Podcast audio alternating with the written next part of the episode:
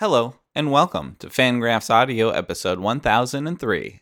This week, we're bringing you a couple of face to face conversations from the winter meetings in San Diego, as well as a pair of our contributors diving into outfield defense. First up, David Laurila welcomes Fernando Perez, former Major League outfielder and analyst, and current coach for the San Francisco Giants. David and Fernando discuss what Fernando is doing in San Diego for the winter meetings and what he talks to Farhan Zaidi about up in the suite, as well as what his coaching role with the Giants involves. David and Fernando also talk about soccer in the World Cup, if he would be a good scout, and his relationship with former manager Joe Maddon. Finally, we get a bit of insight into what the winter meetings environment is really like. There's so many different things going on. You have people looking for jobs. You have people that don't really want to be there. Then there's like the sort of like frat boy aspect of it of all these people kind of catching up. So it's just like a definitely a interesting place. So yeah, I came just to have some conversations with some some folks that I work with and then, you know, there's been a side of getting to see a couple people that I don't see, you know, time is uh it's crazy. We just don't. There's just no time for for anything. So uh, being able to actually like run into somebody for you know ten or fifteen minutes is like a lovely thing. After that, Jay Jaffe sits down with old friend Eno Sarris of The Athletic, who's excited to be casting his first Hall of Fame ballot this year. The pair run down the list of noteworthy candidates, from Wagner to Kent to Sheffield to Beltran to Jones to Helton and more, as Eno looks for some help from someone who has done his share of research on the subject. Jay and Eno discuss the elephant in the room that is PEDs, wishing they had the same advanced data back then that they do now, trying to come to logical consistency, and more. Eno also shares who he really wishes he could vote for, and who he knows he will for sure. First of all, what went through your mind when you when you got the ballot in the mail for the first time? Oh, I wish Barry Bonds was on this one.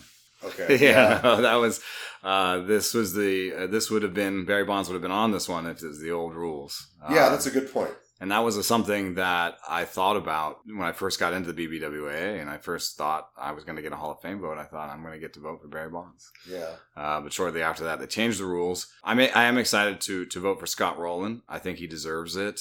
In the final segment, Davy Andrews welcomes fellow contributor Alex Eisert for his Fangraphs audio debut. Both Davy and Alex have been writing about outfield defense at the site, and they dig into OAA and their theories about player handedness. We also hear how Alex came to write at Fangraphs, some of their favorite regular commenters at the website, the need for more psychology in baseball, and being loud about Yankees fandom. Finally, Davey and Alex talk about the process of intentionally or unintentionally adding humor to their analytical articles. The thing that I loved about this article before it even got started is right at the top. This is an article about directional outs above average, and you you started a, a sentence with, "I decided to come at this question from a few angles," and I, it's uh, I don't know. That's that's the sentence of the year for me so far. Thank you, thank you. I I actually wrote that, and then I looked back and I was like, wait a second, that's really good. I think I do the opposite. Sometimes the jokes come out, and sometimes I write like the the last piece I wrote on outfield defense. I finished it and I was like, this is too dry. And so I just went, read through the whole, I don't know, 1,500 Mhm. words, specifically looking for what is something funny I can Mhm. say amidst all of these numbers. But before we get to these wonderful segments, I must issue you my weekly reminder to check out the fangraphs.com shop. If you're still looking for holiday gifts for the baseball fan in your life, can we recommend some Fangraphs swag and merch? You can also give the gift of an ad-free Fangraphs membership, good for blazing fast browsing speeds, as well as the joy of knowing you are helping to support your favorite baseball website. It has been a busy week at the pages of fangraphs.com, and we could not do it without the support of all of you. If you like what we're doing and want to help us do it, an ad-free membership is definitely the best way. Thank you so much. Enjoy the show.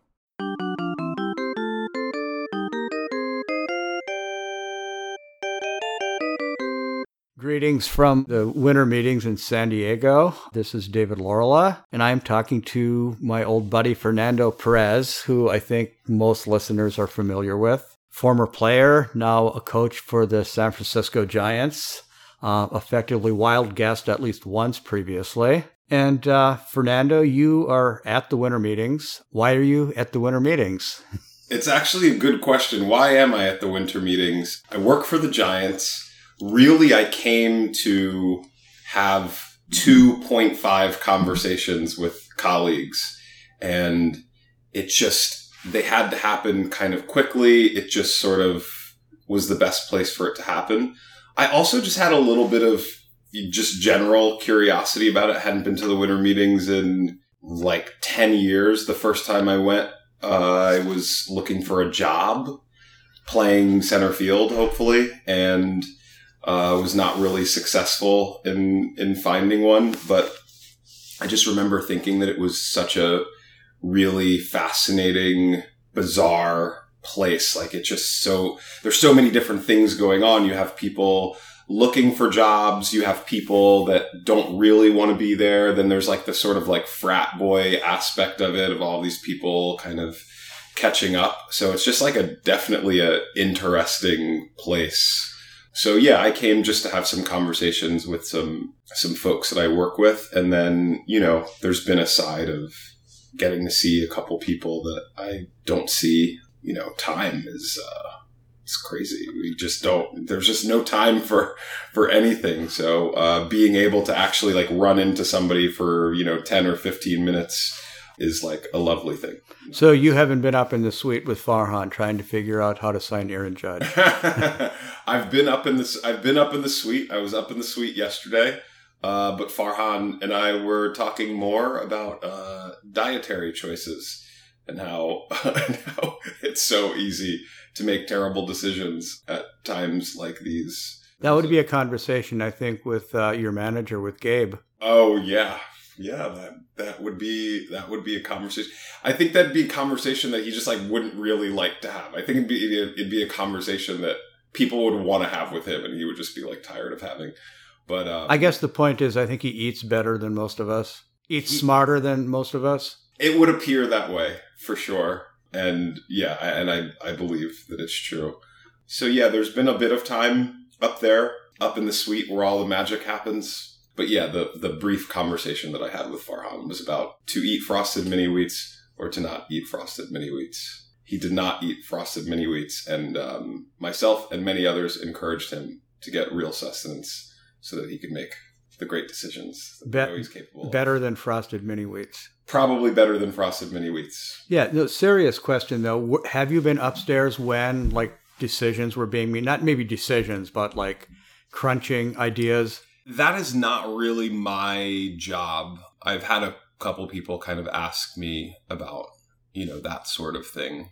More people that I don't know that well, kind of just being like, hey, can you like tell us some, you know, information that the people want to know?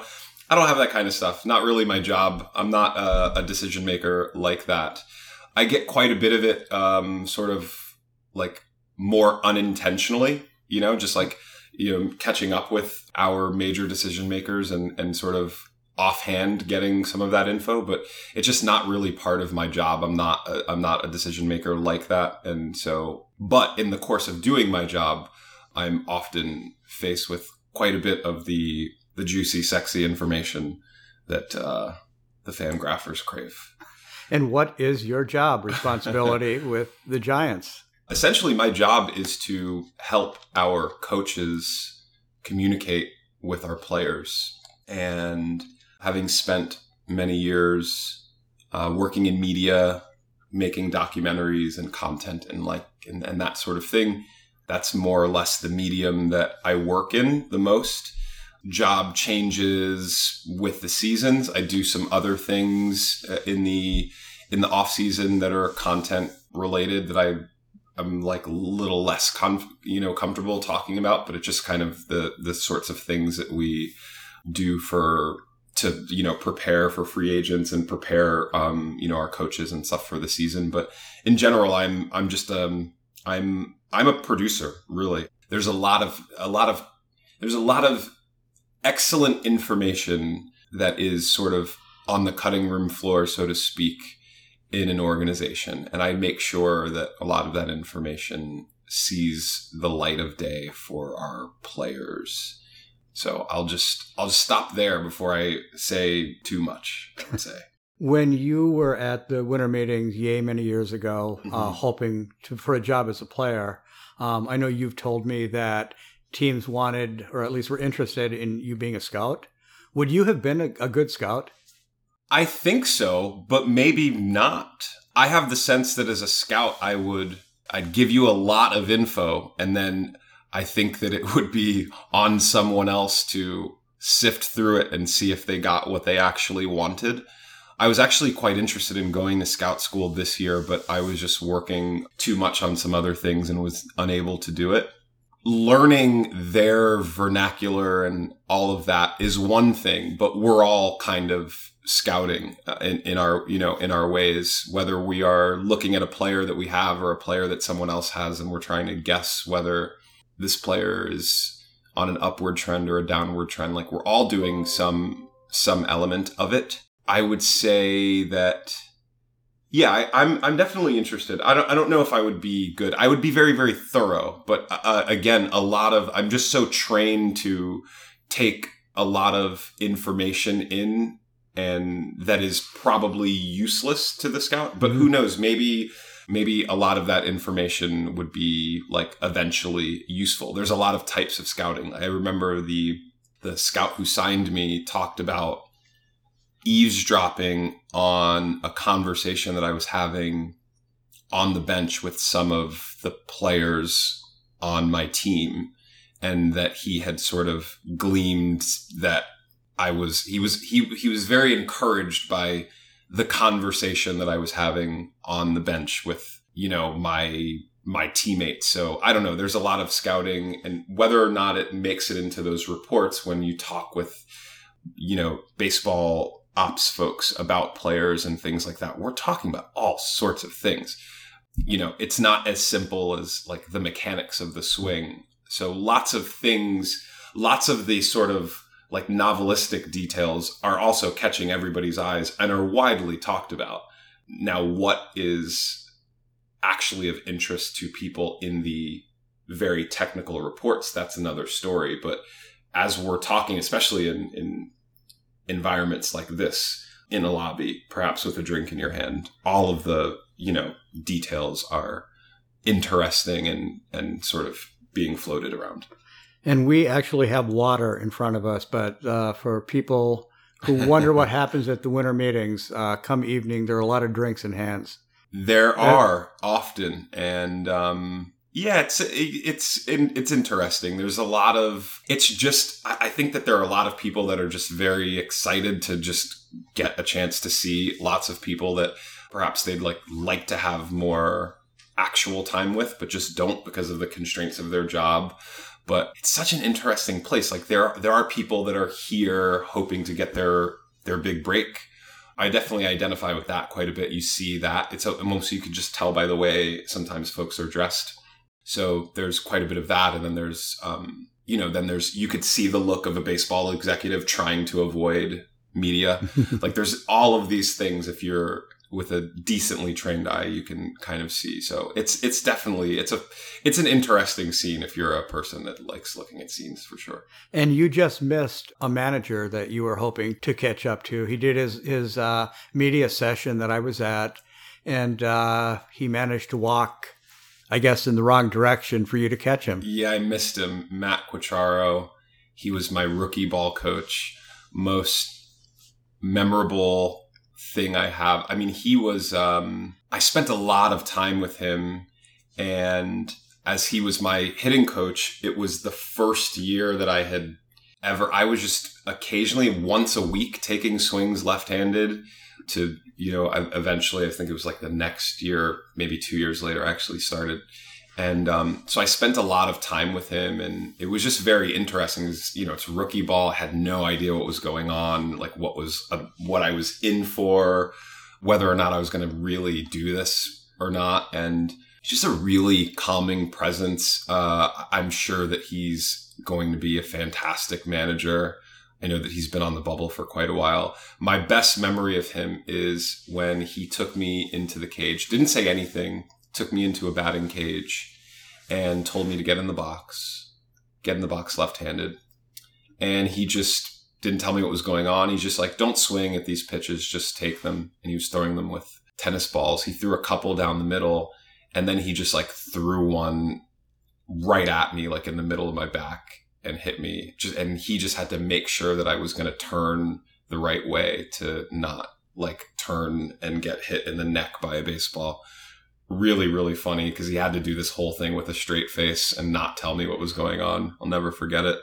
Lovely dude, but you know, it's in in the real rhythm of baseball, a person that you know very, very well, Rocco, I know very, very well. I saw him and I got to spend literally six minutes with him, and that was like a crazy amount of quality time. Like I uh, hung out in his office with him for like six or seven minutes before, you know, our bus took us to the plane, and that was quality time. And typically, it's more like fever dreams of like seeing somebody on a field and being like, "How you doing? Everything good? Your family good?" Blah, blah, blah. And that's like you know done with.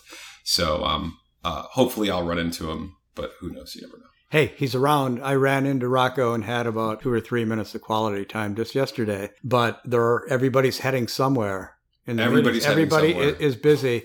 Yeah, uh, one funny thing. I'm thinking about my own illustrious career that didn't get beyond high school, but you're mm-hmm. talking about uh, him throwing a ball at your back mm-hmm. when you were trying to, you know, you're hitting left-handed. Mm-hmm. You know, it was a new thing. I tried switch hitting in high school a little and actually had a nicer swing left handed than right. Uh, and one reason that I decided I can't do this, and I don't know if this is common or uncommon, I could not get out of the way of an inside pitch, hitting hmm. left handed. It felt unnatural to move out of the way. Hmm. I suppose I'd have learned out of self preservation, but it was uh, interesting. Maybe you weren't uh, scared enough. I don't know. I don't know what that's about. But uh, yeah, I would imagine if you don't turn the right way the first time, that's a problem. And I don't even, I can't even begin to guess how you would try to address that problem if somebody turned the wrong way. And I fortunately will not ever have to worry about that because uh, I don't think hit again. I'm never. I'd like to hit again, actually. and I don't think there's a single person listening to this podcast who's interested in me talking about uh, about me, about me hitting. Let me ask you a question, Fernando. About you know we've t- you've touched on teammates. Uh, Brad Miller was on the pod last week. A huge soccer fan. We talked a ton of soccer, obviously some baseball. You are a huge soccer fan. I'm going to ask you a question I asked Brad, which is when you think back to your former teammates, which of them was the best soccer player, or would or could have been the best soccer player? There was that thing I saw on social media. It was this guy, just like kind of like a influencer comedian talking about how good the US would be if all of these amazing football players were, you know, playing soccer, you know, their whole life. Ja Morant being a striker, LeBron James being a mm-hmm. goalkeeper, mm-hmm. Steph Curry being an attacking midfielder, you know, that sort of thing. I'm sure that's true. It's just it's just such a long way off of you know of that happening i can't i would say maybe of guys that i played with it's tough because you have to kind of guess their you have to kind of like take their body like in that direction of like what they would be guys that i played with i mean bj upton is probably for me one of the most gifted athletes that i ever saw if not the most and yeah, I mean, you could be looking at at like a phenomenal striker. Like maybe that's like Kylian Mbappe. You know, maybe he turns into like a great center back or something like that. So yeah, you have to kind of you have to sort of I I believe you just have to like kind of look at the body type and like try to like kind of like throw like bucket them that way. I'm trying to think of other other athletes. What about Fernando Perez? I guess he was very fast. Yeah, I was um but I was just like I was a typical American soccer player, a little bit heavy heavy, the touch was a little bit heavy. Didn't have individual quality, just like didn't play soccer enough, you know. Soccer is uh you you really cannot play another sport. You really can with baseball though. Like you can be a football player and then be sort of taught baseball late or a basketball player. Look at um, Lorenzo Cain started playing baseball in high school. Like that doesn't you don't start playing soccer in high school and make it anywhere unless you are a goalkeeper, which is a different, you know, a different story, like the U.S. goalkeeper. soccer is not that way. In order to possibly have the quality necessary to be a world class player, you have to, your relationship with the ball and the way that you move the ball has to develop at a very, very, very young age. Now, you know, maybe I'm saying this and then that somebody crazy, you know, somebody like defies this and learns how to play soccer like at 12 or 13, but I just don't think that it would happen. Like you're, you know, some there, there there's probably some more elegant way to explain this, but the way that your your motor skills relate to your feet and you know working with a ball, I, I just don't think it's a thing that you can pick up late. So it'll be a really interesting time when soccer is big enough in America that the first ball rolled to the average child is a soccer ball. But, you know, right now it's like probably a basketball, I guess. Football has its own problems. Ultimately, there's, there's a lot of, you know, whatever it is that you choose, if it's soccer or baseball, like let's say I had chosen soccer. I think in high school I was like the same at all three sports that I played as a 16 year old or 17 year old. And then there's the what with specialization comes this sort of like closing the gap between just being like quite good and gifted to being world class and maybe playing like professionally. And so presumably that happens in if you take a BJ Upton or you take, you know, like a great athlete presumably the same thing that happened for that person in baseball would happen for the other sports because it's just focused time working on the sport and that they'd probably get there. But yeah so i think i think of bj quite a bit. I mean to be honest without that injury i think that he ends up being one of the better players of our generation. I probably have like talked to you about this at length but i think we just don't really know how to talk about injuries very well and we just don't understand what's going on with guys that you know have an injury. It's like they, they have an injury like say a serious shoulder or, or um, you know wrist or knee and they're just not quite as good the next year. And we just sort of sort of forget that that sort of arc or that inverse arc of you know not being very good and then maybe like coming back.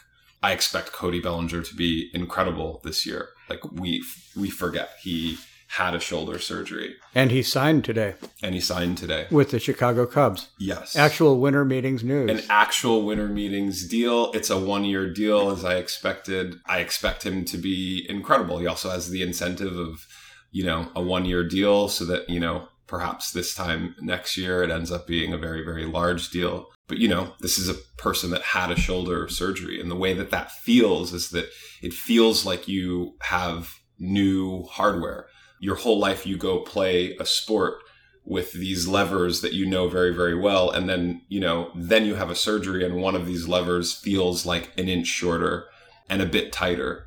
And, you know, it takes a while to learn how to use that lever again. That's like the best way that I would explain it. So, yes, always here to talk about how good BJ really was. And let's jump to actually this is not really even a jump because this is still uh, still soccer related.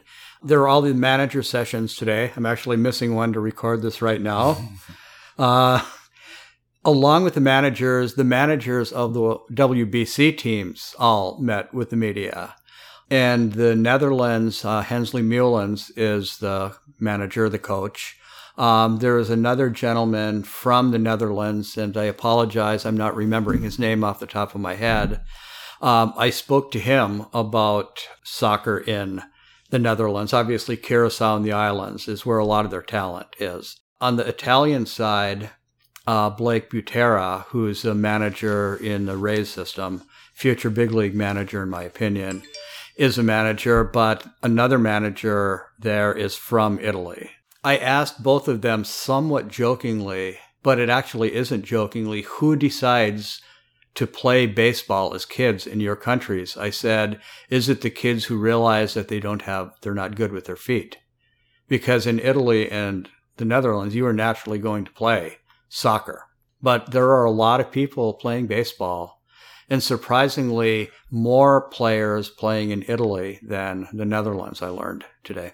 Yeah, Germany has quite a bit of them in Europe. I did some coaching with MLB international programs and got a look at a lot of those players. Germany sending quite a bit of them. What was the what was the ultimately the answer that he gave about like what types of players are actually like deciding to play this crazy baseball game in Europe? It seems a lot like people whose families had backgrounds, people who moved to, you know, those countries, specifically Italy.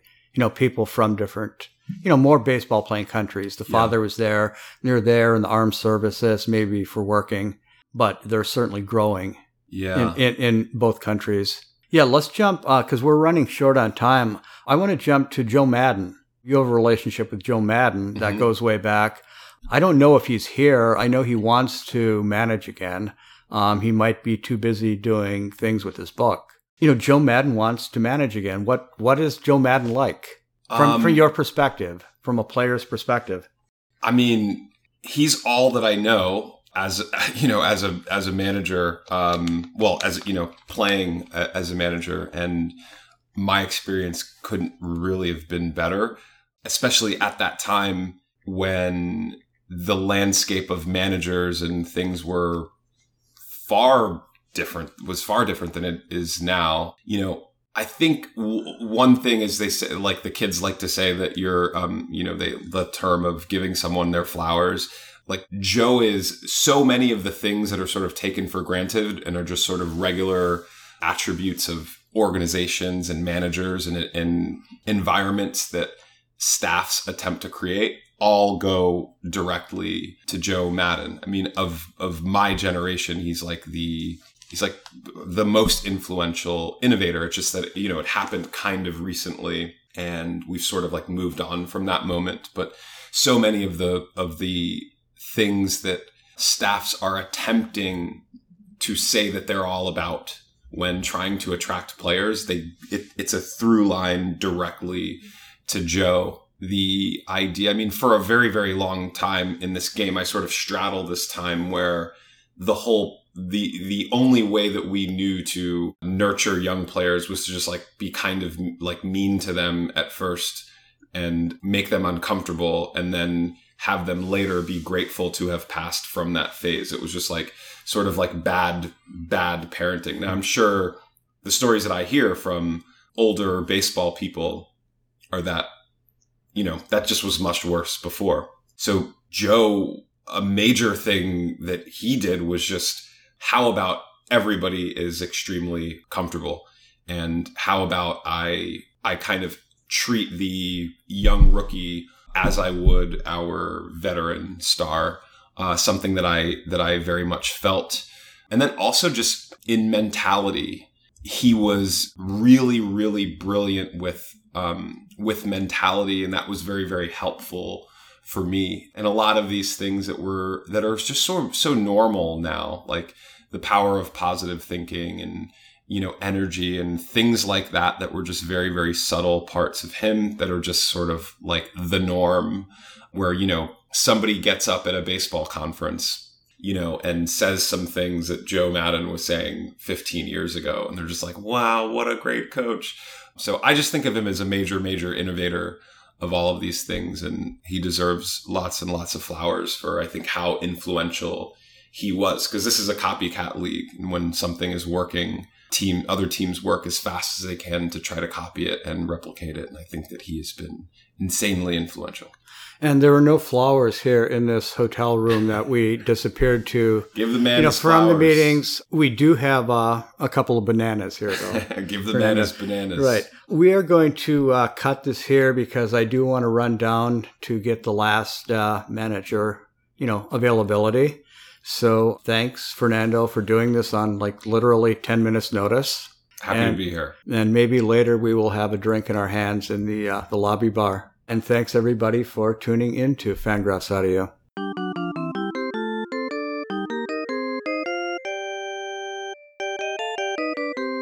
Hello, this is Jay Jaffe for Fangraphs Audio. A little over two weeks ago, the Baseball Writers Association of America sent out the 2023 Hall of Fame ballot with 28 candidates on it for consideration by a voting body of about 400 people.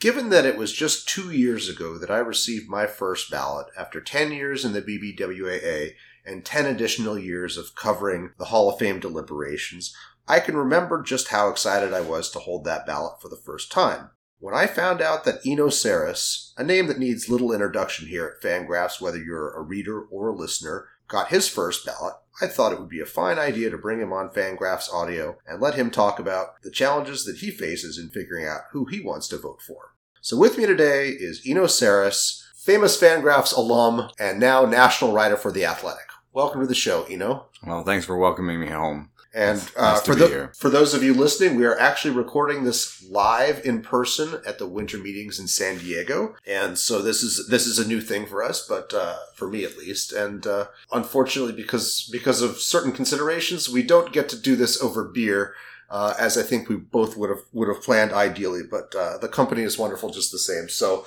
let's talk about it. You know what? Uh, first of all, what went through your mind when you when you got the ballot in the mail for the first time? Oh, I wish Barry Bonds was on this one. Okay. yeah, no, that was. Uh, this was the. Uh, this would have been Barry Bonds would have been on this one if it was the old rules. Yeah, Uh, that's a good point. and that was a, something that I thought about when I first got into the BBWA, and I first thought I was going to get a Hall of Fame vote. I thought I'm going to get to vote for Barry Bonds. Yeah. Uh, but shortly after that, they changed the rules. I may, I am excited to to vote for Scott Rolen. I think he deserves it. I think it is the type of package that some fans won't appreciate because there were some years where he had the 500 plate appearances. It wasn't a full full time player. He didn't always hit those heights where he necessarily had you know, the rings and the accolades and the MVPs, but he was such a study performer that, uh, and he was such a good bat with the good glove. Uh, that I think he should be rewarded for that. So I'm excited to vote for him, and uh, I think Billy Wagner, as you know, I'm I'm I'm okay with considering relievers as their own entity. So those are my two that I am definitely going to vote for. Okay, let's back up a bit. Now, when you we talk about Barry Bonds, we'll get to the whole PED issue here Uh, in a few minutes. we can't just- avoid that. Yeah, we can't. You, you- obviously, it's it's it's the elephant in the room here. But you know, was was was the responsibility and the and the privilege of, of voting for the Hall of Fame something that you actually thought about much when you first got into the organization ten years ago, or was it something that like, oh, you only realized when you when you got really close? No, it is. Uh, it's funny. I just w- award voting. I would say award voting and Hall of Fame voting wrapped up together was something I was excited about. Uh, have, you, have you Um, gotten to vote on on? Yes, I've Okay. gotten to vote on Cy Youngs. I voted on the uh, American League Cy Young this year. I was one of the few to put Ohtani second. Okay. Uh, but um, yeah, I was I was excited about uh, voting for awards, and and I think Hall of Fame was extension of that. I don't have the same, I think, sense of history and understanding of the history of baseball that you do. I didn't have exactly that same passion. I'm kind of a trends writer, you know. Right. I'm was- kind of about what's next and what's happening right now. Uh, I was going to say exactly that, that, that. Like, you know, I'm kind of the history buff here, and I read you to, to find out like what the next technology is and what teams are doing inside. And you're looking, you're looking 10, 20 years in the future, and I'm looking 10, 20 years in the past. Yeah. And so this is this is quite a contrast here. yeah. And I thought it was one reason why I thought this would be a good conversation. The one, the one thing that's nice for me is that at least these players uh, played when I was in the states and was watching baseball Right. because uh, I came to the states in '86 and uh, emulated uh, some of these players as a fan growing up. So Gary Sheffield, the bat wag, the Fred Mhm. McGriff helicopter finish. right. Uh, those were things that I that I emulated and enjoyed as a fan. But yeah, it's not my best foot forward. Partially because I don't have the great, greatest memory. My my computer is my brain, and so I can't I can't tell you uh, often where a person ranks. I'm not a Jayson Stark where you know Right. he can just tell you you know he can answer trivia like I, I got nothing on nothing on trivia. I'm a terrible trivia player. if I can look it up on my on Fangraphs, I can figure it out. Look, I mean, you know, it's like what, the, what you know what they teach you in college. It's not just to fill your head with information. It's to teach you the processes of how to find the information when you don't know it. I mean, right. we all know you know where to find baseball reference when we need it, where to find Fangraphs when we need it, Mhm. where to find baseball savant when we need it, and, and ideally how to push those things to their limit to get the answers that we Well- want when we don't have them. Yeah, and what's interesting, I think, about the Hall of Fame vote writ large is that some of the tools that I can use with more precision in the moment in this season or in the next season are not available historically. Right. And um, there's a story for me in the Yadi Molina Hall of Fame case, which is not on this ballot, but just generally, there were some that were very adamant that he was not a Hall of Famer. And I heard, uh, you know, a very loud contingent of Cardinals fans, but also just people around the game who said, no, this is a Hall of Famer. And then Fangraphs added Framing War uh, to War, and then you're like, yep, looks like a Hall of Famer now, you know? right. Uh, right. Yeah, that's I, I understand you because I mean I've I've kind of been in that position too, and especially when we were able to add to add that war, uh, you know, the, the the pitch framing stuff to the data, it really does make a much stronger case for him than traditional war, and we'd be silly to ignore that, even if it Mm. even if it does end up being, you know, just a relatively short slice of baseball history for which we have this if if you know automatic ball and strike system you know goes into effect sometime in the next few years and pitch framing becomes you know more or less irrelevant we'd be silly to ignore where Molina fits in where Buster Posey fits in mhm. um, I think those are the two. Those are the two major ones, but Joe Mauer as well. We kind of have to th- look at these guys. I mean, I'm on a you know kind of on a crusade that that like we got to take a closer look at Brian McCann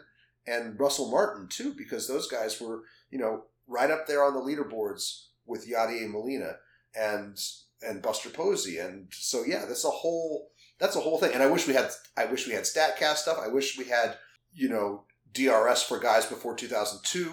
I wish we had OAA for guys before 2016. Right, it's not just a like- catcher It's issue. It's not just yeah. It's not. This is Yeah. not just you. You hit on something that's big. It's not just the catcher issue, but we do have to make different assumptions based on the era that we've that, that really that we've been watching and covering the game. The way that the way that like the data has exploded and it has enhanced our understanding that we just can't always fully apply Uh-huh. that backwards. Wed to the model are you? How uh, how absolutist are you in sort of in when it comes to Jaws or it comes to the model, the the numbers itself? Yeah, it's you know I think Jaws is best seen as, as a as a first cut mechanism. It's like it'll tell you it'll it'll tell you a, a thirty person ballot. Hey, here are the twelve guys you ought to look at closely, or here are the fifteen guys you ought to look at closely. And really, if you're thinking about this guy, this is not somebody who I think you should be should be focusing on. And once you once you get to that point and you start to you know you can start to pull apart each one. Like, well, we've got contrasting defensive metrics on on this guy that say he was terrible versus that say he was league average or league average versus great. You know, I've the last couple of years I've taken a, a, a closer look at starting and relief pitching. You know, starting pitching in light of not comparing these guys or, or you know, or, or trying to account to dial down the influence of the 19th century and dead ball era guys who were throwing 350, 400 innings a year and make sure that like, you know, these 12 war seasons that were routine in, in 1875 aren't you know, messing aren't- up your Jaws aren't like aren't, aren't yeah aren't aren't overly penalizing somebody from you know from 2000 or whatever. Likewise with um with uh, relievers, I'm I'm looking at WPA and and leverage index and trying to get a better sense. And like you know, I, I've come to the conclusion now that while Billy Wagner is only like whatever twentieth or, or whatever in, in Jaws straight out of the box, he's sixth and the number one reliever outside the hall in what I'm calling our Jaws, which take which which really heavily weights WPA and leverage index. There you go. So you like wins. It's like okay, so yeah, you know, short career but really high impact, which I think kind of helps to square with the dominance that we see in his in his rate stats. So you know, the further we get into you know away from when I first came up with Jaws in 2004 and when I even when I moved it over to Baseball Reference in 2012, the more we have to, I, I sort of have to customize it a little bit. Catcher framing is another thing. I think now the Fangraphs war needs to be accounted for in there with the framing stuff because Baseball Reference has been kind of resistant. I mean, like there's a version of DRS that has pitch framing in it. It doesn't always jibe with what's at Baseball Prospectus Mhm. or Fangraphs, but you'd like to see it accounted for in there, even if it's not everybody, and you want to see it at the very least. Can we take a subset of these guys that we're thinking about for the Hall of Fame over the next 10, 20 years and and look at that framing data. You got to be, you know, you want you want to try to have a basis for comparison. So yeah, I think, you know, I don't think anybody should be a slave to a single metric. You know? Yeah. Jaws is imperfect, and and there's a whole host of things that we're not even capturing here, like historical importance, postseason contributions, Well, awards. just like historical defensive uh, stats is, Yeah. something I think about. I mean, I'm looking at I'm looking at Jeff Kent, you know, yeah, and you know, on this ballot uh, by Jaws, he's ninth or tenth. yeah, You know, I'm not considering voting really for Mark Buehrle. uh-huh. Um, I don't think I'm voting for Andy Pettitte. So why would I consider Jeff Kent, who's behind them in Jaws? You know, it seems like if there's a cutoff there, then yeah. he's behind it. There's, I, I, you know, look, Like I, I, Fangraphs defense doesn't seem to have him as bad as maybe Baseball Reference defense does. right, I yeah, that's has more it- war over there. It's it's certainly something to think about. I mean, I think you know I'm surprised given Jeff Kent's standing in sort of traditional categories, most home runs by a second baseman, all those big RBI seasons, which don't you know I don't think about RBIs very hard, um, and I don't think they should be used as an analytic tool. But you know the perception of this guy is a middle of the lineup Yeah. guy. But the thing, one thing I would say is that Kent Kent's offense is not as impressive, I think, as the home run total would lead you to believe, because his on base percentage is not huge for a middle of the lineup guy. I mean, you know, middle of the order guy, and yeah, the defense does knock him down, and, and the whole the overall ranking surprised me when I first when I first looked at it when he first came on the ballot, you know, ten years ago, and you know, I I go through the exercise every year. I want to think about where you know where he stands. I'm still not convinced enough. I also think that like like Fred McGriff, who just got elected to the Hall of Fame by the Contemporary Baseball Committee, Jeff Kent probably fits into that you know that subset of players whose candidacies are are more likely to be appealing to a panel that's half Hall of Famers looks at those 100 RBI seasons and those 30 homer seasons and mm-hmm. says, "Yeah, this is a this is a guy we thought very highly of as as peers and opponents, and Yeah. that's why he's going to get in." And you know, you can be frustrated about that at times. I, I am when it comes to certain elections. I wasn't in particular, you know, when it came to, to to McGriff. I understand how it gets to this point. Likewise with Kent, I think that's that's possible. So I would say, I mean, it's like he's a bat first guy, and he's 23% better than league average, yeah, I which mean, is doesn't strike me as Hall of Fame. It's not. It's not. It's if he had plus defense, he, I think he would be. But he's got minus defense, Right. So it's it's it's a like it's a problem. But it's also fair. to like would I elect a first baseman that had a 23 Yeah, you know WRC plus? No. Right. But it's also fair to question like if we've got other defensive metrics that we're not using in this partic- in this particular version of War, do they tell us something different?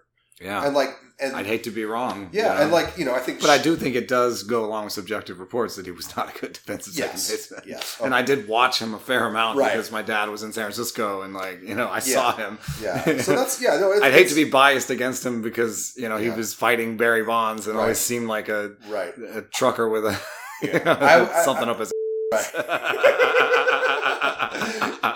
Yeah, I would I would say this: you're only going to get one chance to vote for Jeff Kent.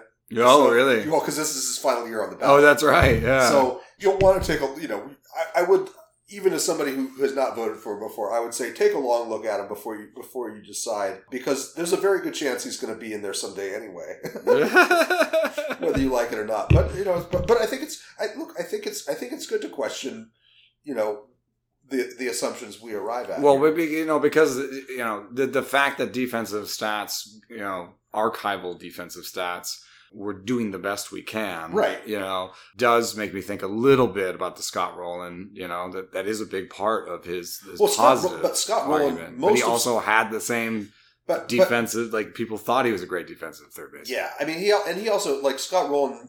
Most of his career is at the very least in the DRS UZR era, Right. whereas Kent's is in the total zone era. right. Um, a lot of it.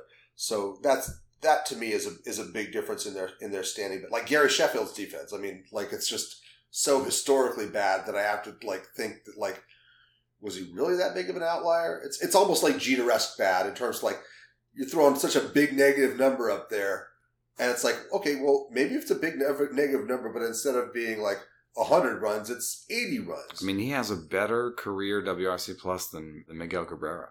oh, Gary Sheffield could hit. Yeah. There's no- there's Oh, no- I saw that. I was there's- like, there's no uh, question. I think it. I might vote for him. yeah, I, I've, I've voted for Gary Sheffield. I've, I, I think it's that's one where I kind of you know realized the limitations of the defensive war in the negative, and especially for the total zone era. It was like okay. Also, like he was, he played a lot in the in the National League, where like maybe would he have been would his numbers have looked better if he'd been a DH? Right, I mean, compare Gary Sheffield to, to David Ortiz. Yeah. I mean, like Gary Sheffield gave you gave you more value because he could at least you know fake it for a while in the field, and like and he was also grossly mishandled by the Brewers early in his career. hmm That's But- where they were playing yeah. him at like third when he shouldn't have been playing at third. Yeah, and, and and sending him down to the minor leagues when they said he was when they you know when when they said he was faking an injury. Uh, Um, wow. I got a guy who wrote some stuff about it. Yeah. you'll, you'll want to read it this week. Yeah, in fact. yeah, yeah. Uh, so look, okay, so Sheffield, this is a good a good time to segue into the PED issue. What do you, where do- where do you fall on that? And I, I I preface that by saying I don't think there's a single right answer.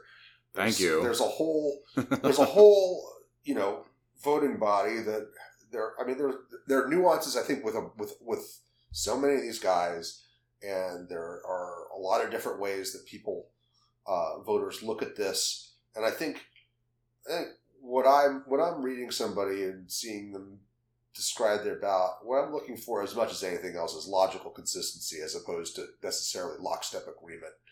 So- yeah, but it's but it's the but type and, of and even that and even that's tough. it's the type even- of thing that can turn you in circles. I mean, it really. really does. I mean, I I I come to it being like this is Cooperstown is a museum, and we should we should put everything in.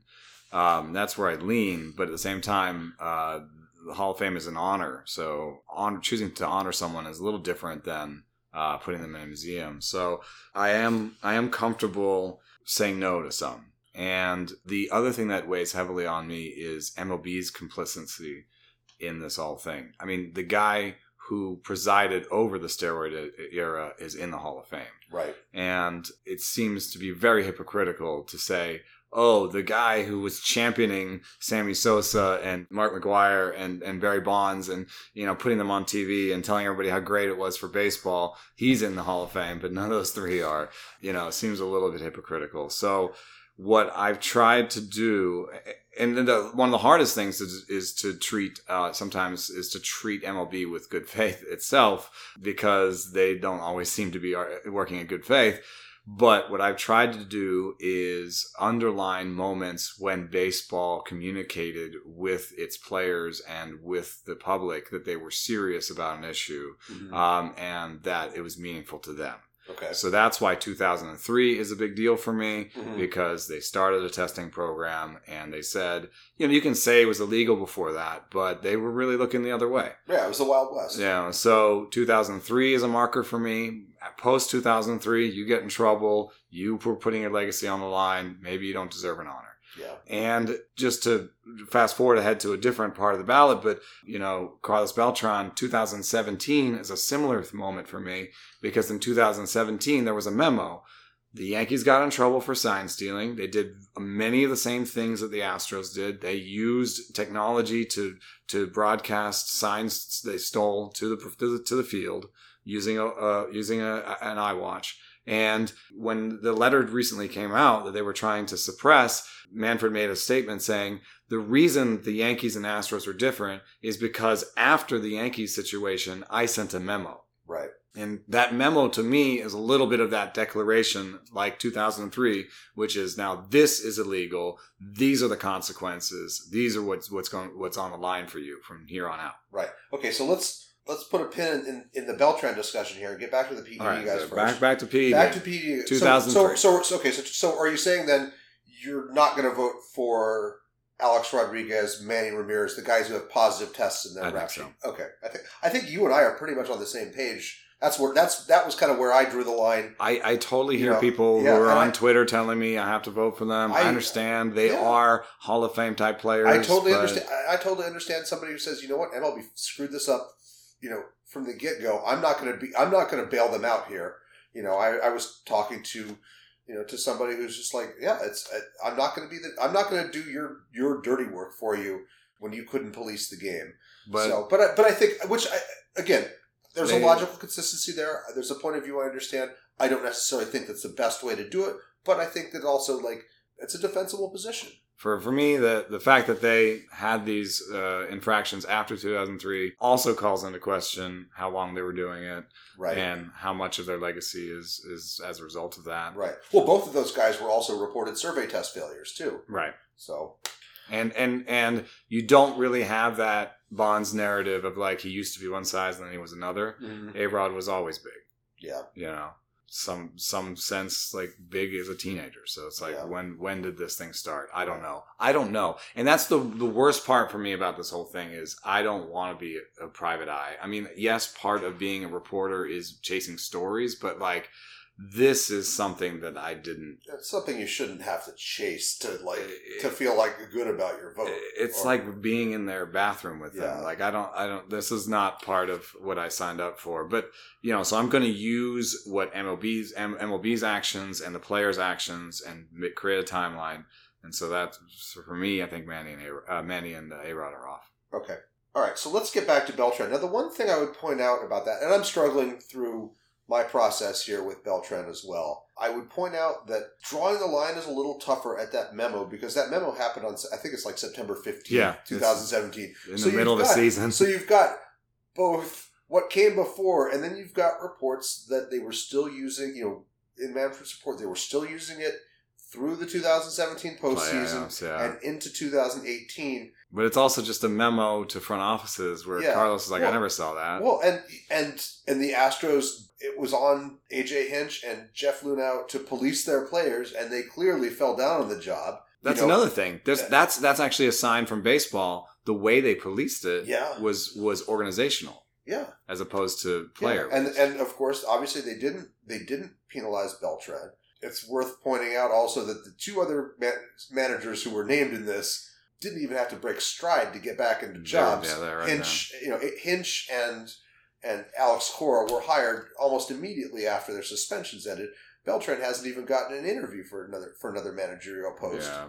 and it just seems to me, you know, that while I certainly don't condone it, there are two things that stand out to me. There's one, it's a very easy narrative that has left him, you know, as the Godfather, to use one of the Astros Fall front, guy. front, you know, you know, and a, and a convenient fall guy when everybody else, including Jim Crane, you know, got off at, with that worst a slap in the wrist. Beltran wasn't running Codebreaker. Right, exactly. He wasn't running Codebreaker. He was using the same baseball IQ stuff that had made him, the you know, The same stuff we laud David Ortiz for Right. when he's like, you know, he can tell you what pitch is coming. right, or Chase Utley, or or, or, Yeah. or whoever. It's like it's just high baseball IQ. And like the other thing that I would point out is that you know sign stealing exists this long continuum that goes back to the 19th century that has often been as much celebrated as it has been scorned.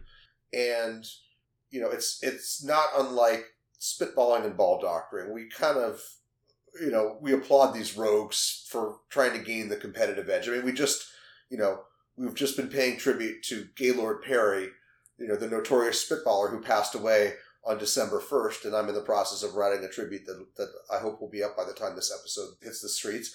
But, you know, I think there's there was probably a view in which whatever Carlos Beltran was doing kind of fit within that continuum. It's not it's not a radical break, even you know, except for the fact that suddenly you've got this late season memo that Rob Manfred has, has sort of and That's still, that's still sort of also you know at that point applicable primarily to the executive level.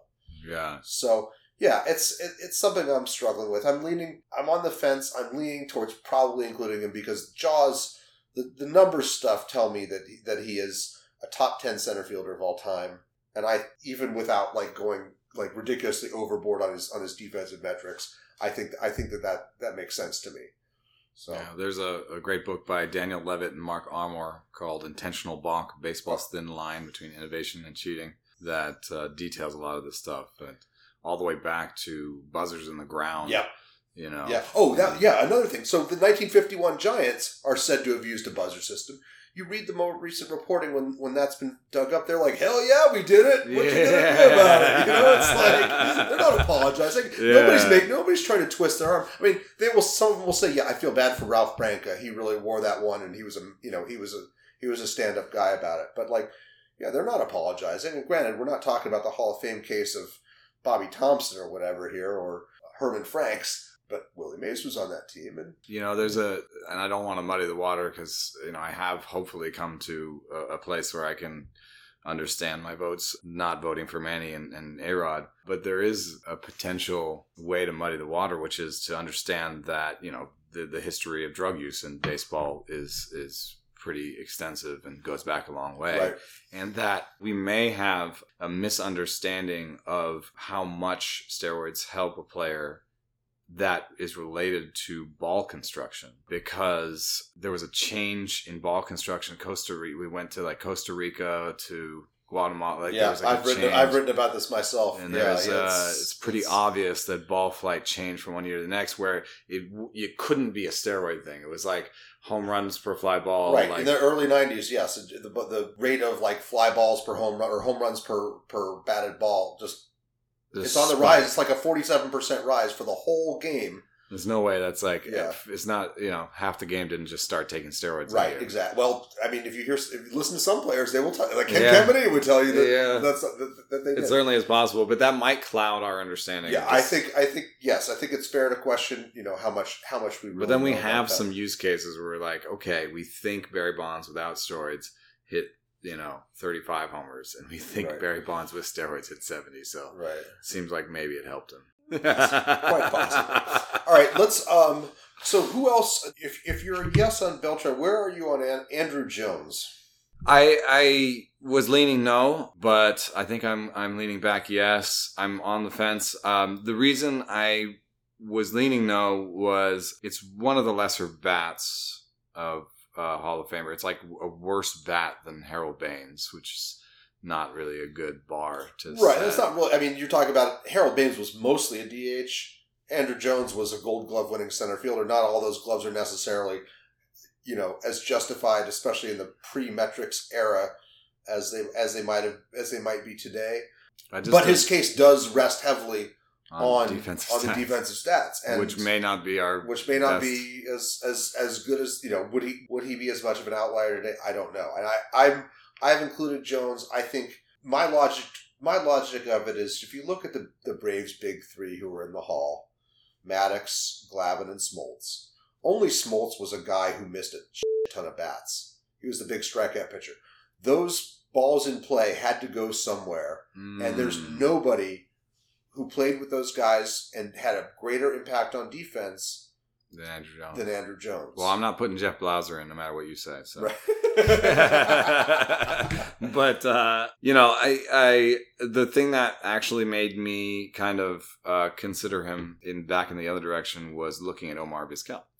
Uh, because in Omar Vizquel, I saw a similar sort of case where here's a guy who's you know going to go in on defense if he goes in, but the uh, WRC plus is just so much worse. Mhm. Uh, and we're talking about a guy who, for his career, was 13% worse than average Right. where I was like, you know what? Jones did elite defense, and despite a poor ending of his career, you know, managed to still have a, you know, 12, 11% better than league average bat. Right. Know? And there's a little bit of fandom bias that may have caused me to go towards no, which is me yelling at the screen to stop swinging at the slider low and away. You know? uh, and my sort of you know inner child frustrations with uh, his strikeout rate right. sometimes Right. um, and then sometimes and, and so just me looking at his numbers and being like you know what you know he did he did strike out but he hit the ball really hard when he hit the ball and uh, hitting the ball really hard and playing elite defense you know seems like a hall of fame combination i don't want to elect people that i find one note Mhm. so that's why i'm not going to vote for Vizquel. Mhm. And then I guess there was a little bit of some morals clause uh, considerations uh, for Andruw Jones that are there for Vizquel as well. Yeah. the Um, domestic violence stuff. And those are difficult for me to look past. But again, you know, I think you've even seen with Marcell Ozuna uh, recently where the details of the case have changed over time. You know, in in Marcell Ozuna's case, where you know there's there was cops lying, and you know it's like really hard for us to always Yeah, that know is- that is exactly what was happening. Yeah, that you know? that is that is something. Uh, you know, I I have taken the position where look, I've in my coverage of these candidates, I will I will write about the domestic violence cases, and there's stuff that I did not know. Like I did not know Sammy Sosa had a had a had a DV case in the '90s. I'd forgotten about yeah, Jones. Barry Bonds recently. had two incidents that were that, that were brought up in court. I remember that. and I mean, just you know, there's unfortunately, you know, Manny Ramirez. It makes me nervous the extent to which all of these guys are players of color, Yeah. and what we know differentially about the way these crimes are pursued, and about policing and Mm. police lying, and yeah, I so. I'm somebody who does not put a lot of stock in the character, integrity, sportsmanship clause of the voting. Again, I think that's you know, I think that gets distorted when, because it's only been used to keep players out and, and not, you know, elevate them. So I try to avoid invoking that. But I mean, to me, Vizquel just does not have the numbers. Once you look at the, the actual defensive metrics, do not give him the balance that he needs to overcome that. That Well, I mean, that- I, I struggle with it a little bit with Curt Schilling, to be frankly. yeah, be Curt frank. Schilling is because I, I would be, would be willing to be like Yeah. you know okay let me let me not be the moral police here and let me just Right. you know try to be you know it is we are gatekeeping it's a it's a weird uh, It's- it's a it- weird it- thing yes, it is it- it is actually gatekeeping It is. It is. I think the, the, the point I arrived at with Schilling after talking about this with certain people is, is you know, if Andruw Jones or even Omar Vizquel is elected, I mean, it's not as though they're going to use their platform to encourage this kind of behavior. And, uh, you know, it's, I mean, it may send the wrong message about whether we're honoring somebody who has been accused of this behavior. And I understand that. And I certainly understand why somebody for whom this these issues hit home on a more personal be level would be it. very angry about it. And I don't want to, I don't want to minimize that.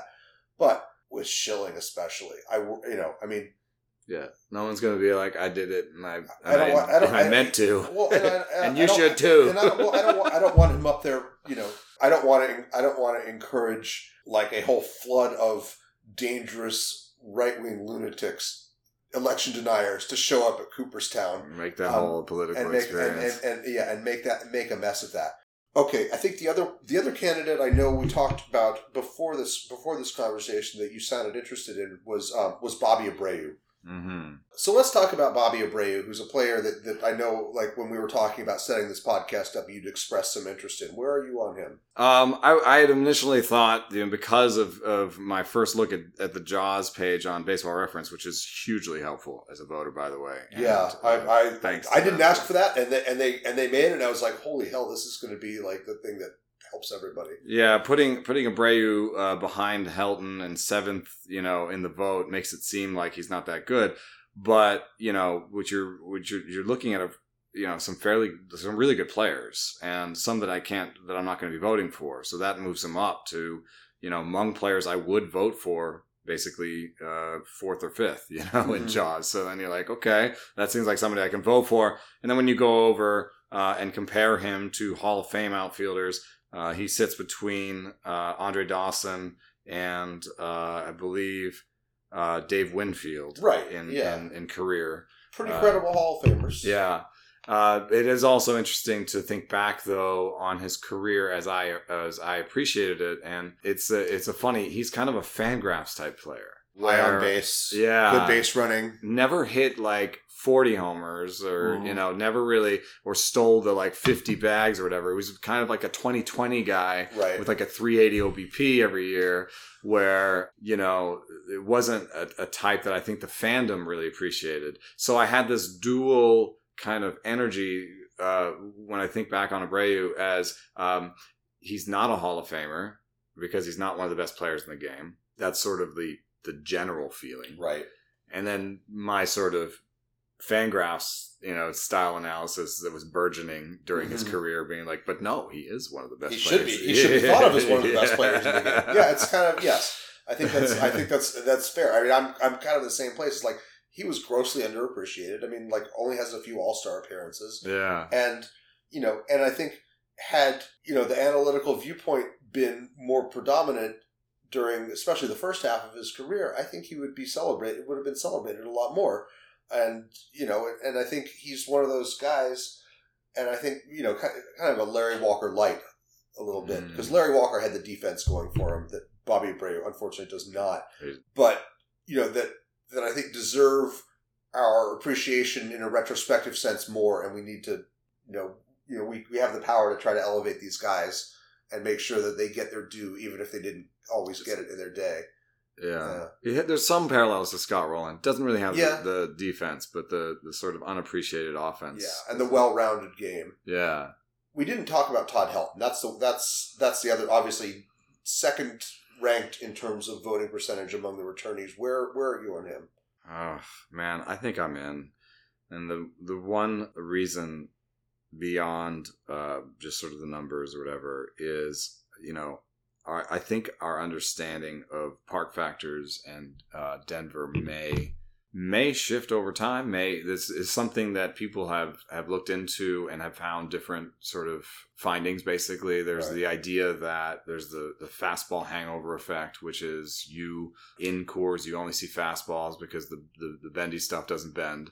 Uh, and then you go on the road and you've created this fastball approach and you go on the road and you, all you see is junk comparatively. It's hard. Yeah, it's hard to come back from Coors. It's hard. it's hard to be a, a Rockies player and, and to go on the road and, and perform. Yeah, and then there's, uh, I mean, that's I think that's demonstrated. It's hard to know how to fold that into WRC plus, and I'm not not necessarily trying to pick at WRC plus, but it is that park factor adjustment is huge for any Right. Coors It's also the, the physical stuff. Too. Yeah. I mean, we know we're learning so much about like the physical effects of like how just how difficult it is for these guys to hold up. And I mean, like we've seen some like Helton broke down late in his career. Troy Tulowitzki, you yeah. know, Larry Walker, and you know, the, the had- players even on the on like a day to day basis tell me that they they have to schedule their lifts for when they land in San Diego and San Francisco because they know they'll sleep well that night right? and they don't want to lift when they get back to to Uh, you know to Colorado because they yeah. won't sleep well. yeah, And then you know people having children. Adam Ottavino telling me he has he's having a child in Colorado and he's tired all the time and he's trying to nap and they create a nap room, but like I'm sure they didn't have a nap room for Todd Helton, you know, and, or, and they, or he was too too manly to, to use it, you Right. know? Yeah, Right, but right. like you know, uh, you know the the sort of our understanding of how to deal with Coors has changed over time, and if they were a better organization, they might be doing more interesting things to deal with it. Right. But we'll we might see those things come uh, in the forward in the future, and then we might see our pack, park factors change. Even the park doesn't change, Right. Because the team itself is doing things in a more proactive Yeah. way to deal That's- with, you know. So uh, you know, I, I think. Um, you know, in some, he had a, a Hall of Fame type career. It's I'm not 100 percent in, Mhm. but um, I think I'm leaning yes. Okay. Well, this is this has been a really interesting discussion, and I think one thing you know that that you bring out from based on the work that you do is an intellectual curiosity and an admission that you don't have all the answers, that you're still looking for some clarity and leaving open the possibility that there's still more to learn, even about the things that we think we know. So I think you're an ideal Hall of Fame voter in that respect, even if you're not a history buff. You're somebody who wants to do the work to figure out what the best answers are, even if you know that they're not 100% guaranteed to be the right answer. And so, you know, from my standpoint, I'd say welcome aboard to the to the club of Hall of Fame voters. This has been a lot of fun to catch up with you and to talk about this stuff. And uh, uh, I hope you take a certain enjoyment out of this. I know that Hall of Fame voting is not always the funnest because you open yourself up to a lot of Oh, public so criticism and there's there's you're going to hear about it on Twitter no matter what you do. You might even hear it from friends about like how could you let me down on this guy? yeah. But you put in the work to, to think about this stuff and understand it, and that's uh, I think that's all anybody who really cares about this process can ask for. well, thanks for the kind words. All right. We'll see what happens once I debut that list of votes.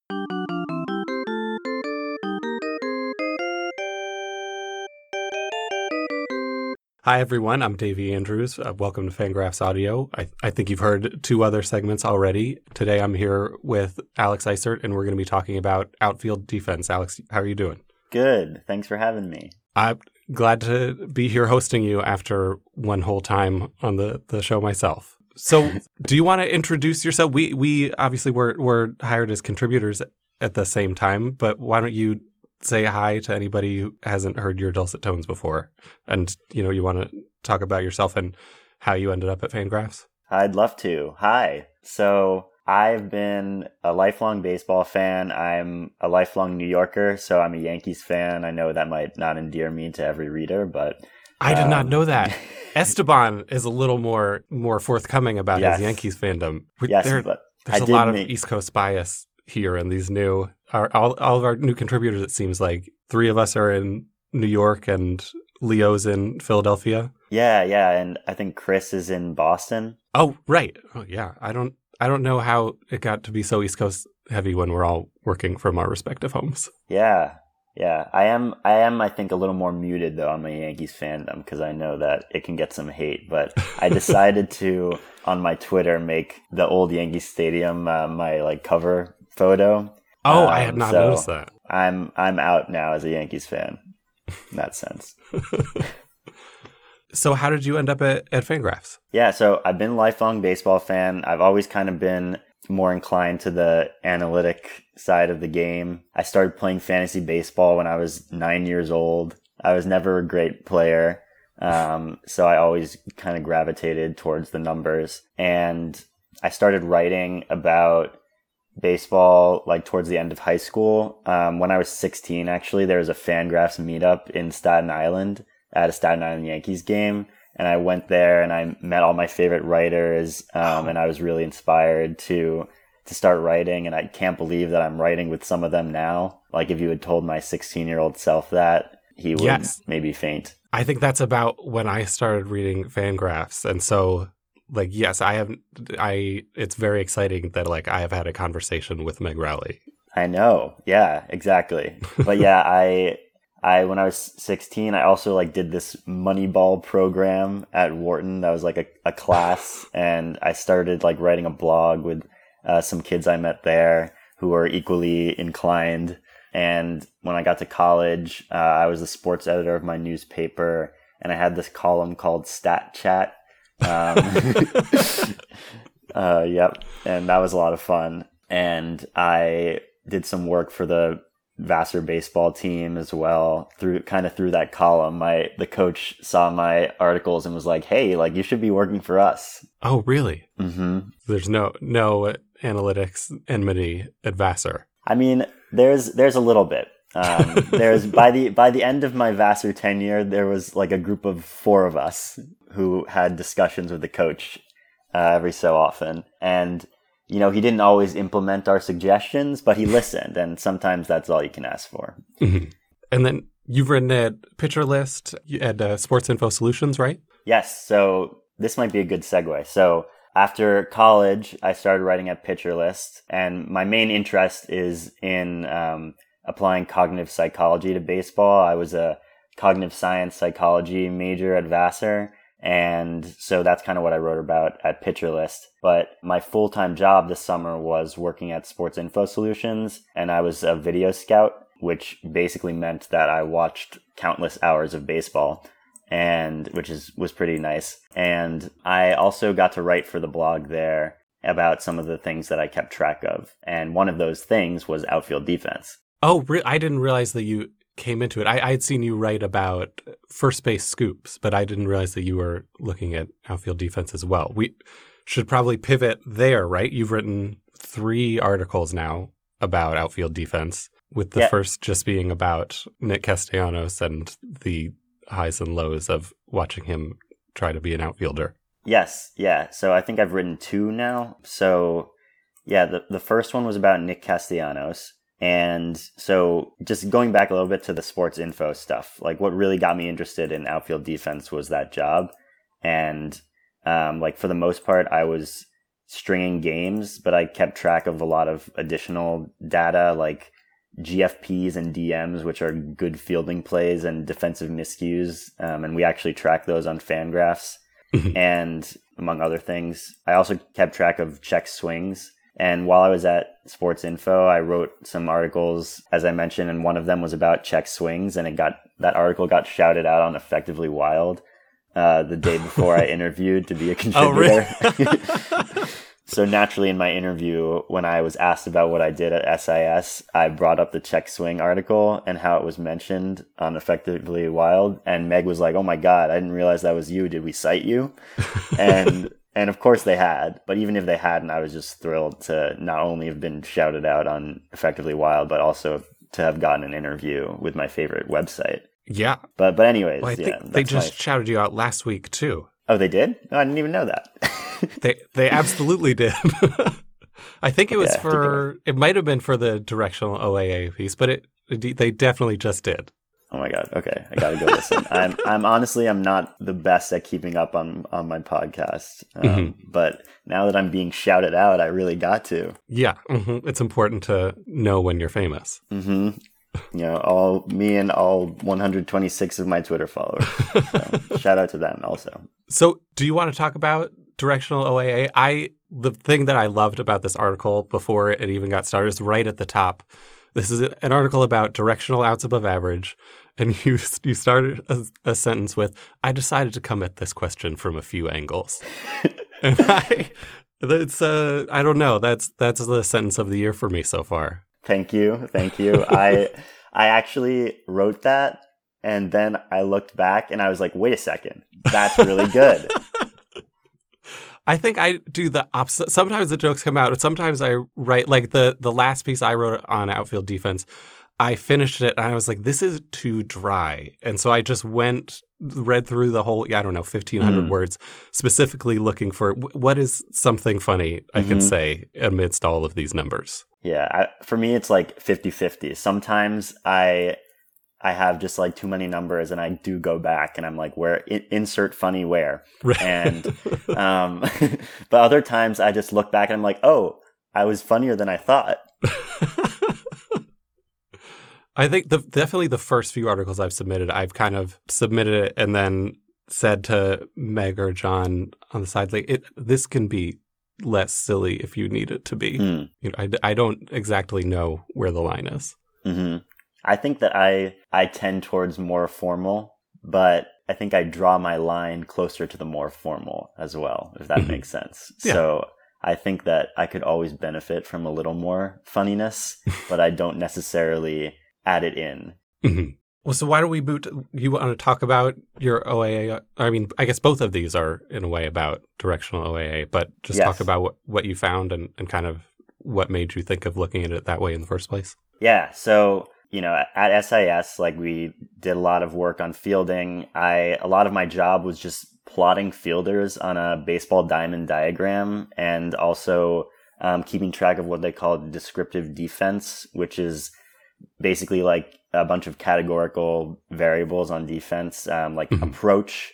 You can put um, their approach into sprinting, jogging, walking, diving, how they caught the ball, backhand, forehand, over the shoulder. So Oh. basically, I was just watching like a lot of you know fielders just like standing in the outfield and also approaching balls in the outfield. Mhm. And the thing, the thing that actually initially got me interested in this topic was Joey Gallo, who I'm a Yankees fan, so naturally I was fixated on his struggles at the beginning of this past season. Mhm. And I think a lot of people overlooked how much he struggled in the field as well. You know, a gold glover in 2021 in right, Right. field. Um, the Yankees played him a lot in left at the beginning of the season. Um, and he was pretty bad there. And in his career, he has nine outs above average in right field and negative two in left And, in and, roughly the same amount of innings. and left field at Yankee Stadium is not particularly easy. Yeah, yeah, yeah. I mean, right field, you know, there are a lot of opportunities that just end up being home runs. So, but that's true. So definitely want to cut Joey some slack there. And I know that he got a really hard time from the fans, and I definitely resent that. um, I feel bad for him. So Yeah, it's that's hard to see. yeah, I mean, he said he had trouble leaving his home. Like That really, I, I remember reading that, and I, it, it's hard to imagine. I don't know. I, I don't know. I, I, I don't like booing people personally. It's hard to imagine getting to the point where he doesn't want to leave his house. Yeah, yeah. No, I know the fans here can be can be a bit harsh, but you know, I'll always be a Yankees fan. So hopefully, I can help. Uh, you know, turn the tide a little bit there and make us a little bit of a friendlier fan base. Yeah, one person at a time. Yeah. But anyways, Gallo is he fields right-handed and he was faring much better in right field. So that's kind of what got me onto this whole idea about handedness. And then I was like, uh, the Gallo narrative is kind of a tired one, uh, especially once he got traded. And so I was kind of looking for my current event opening to talk some more about it. And uh, then came, along came Nick Castellanos of all people.